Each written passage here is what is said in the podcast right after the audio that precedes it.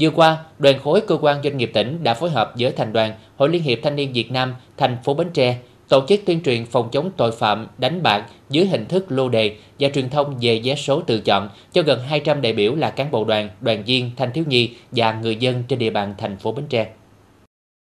Tại chương trình đội hình luật gia trẻ trực thuộc đoàn khối cơ quan doanh nghiệp tỉnh đã triển khai tổ chức phiên tòa giả định, phiên tòa hình sự liên quan đến tội đánh bạc dưới hình thức lô đề, tổ chức hoạt động tương tác với đại biểu tham dự liên quan đến các nội dung tuyên truyền, giúp khắc sâu hơn, hiệu quả hơn các quy định của pháp luật.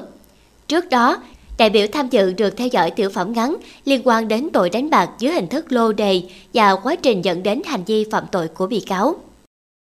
Với phương châm là lấy chuyên môn làm tình nguyện, à, lấy chuyên môn phục vụ cộng đồng thì à, các đơn vị thuộc ờ,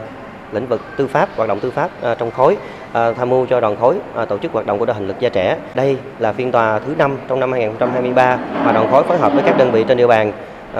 tỉnh Bến Tre để thực hiện thì thông qua hoạt động nhằm đẩy mạnh hơn nữa công tác tuyên truyền về pháp luật hướng đến cung cấp những thông tin kiến thức pháp luật cho quý đại biểu tham dự chương trình. Tham dự chương trình, phía công ty trách nhiệm hữu hạn một thành viên sổ số kiến thiết Bến Tre cũng đã giới thiệu thêm về hoạt động kinh doanh loại hình vé số tự chọn thủ công. Hoạt động nhằm tiếp tục đa dạng hóa loại hình kinh doanh sổ số trên địa bàn tỉnh, vừa đáp ứng nhu cầu giải trí của người dân thông qua các trò chơi có thưởng, vừa góp phần tăng nguồn thu ngân sách, giải quyết việc làm, tăng thêm thu nhập cho người lao động. Và đặc biệt, khi loại hình kinh doanh mới này góp phần đấu tranh hạn chế tệ nạn số đề, đảm bảo an ninh trật tự, an toàn xã hội.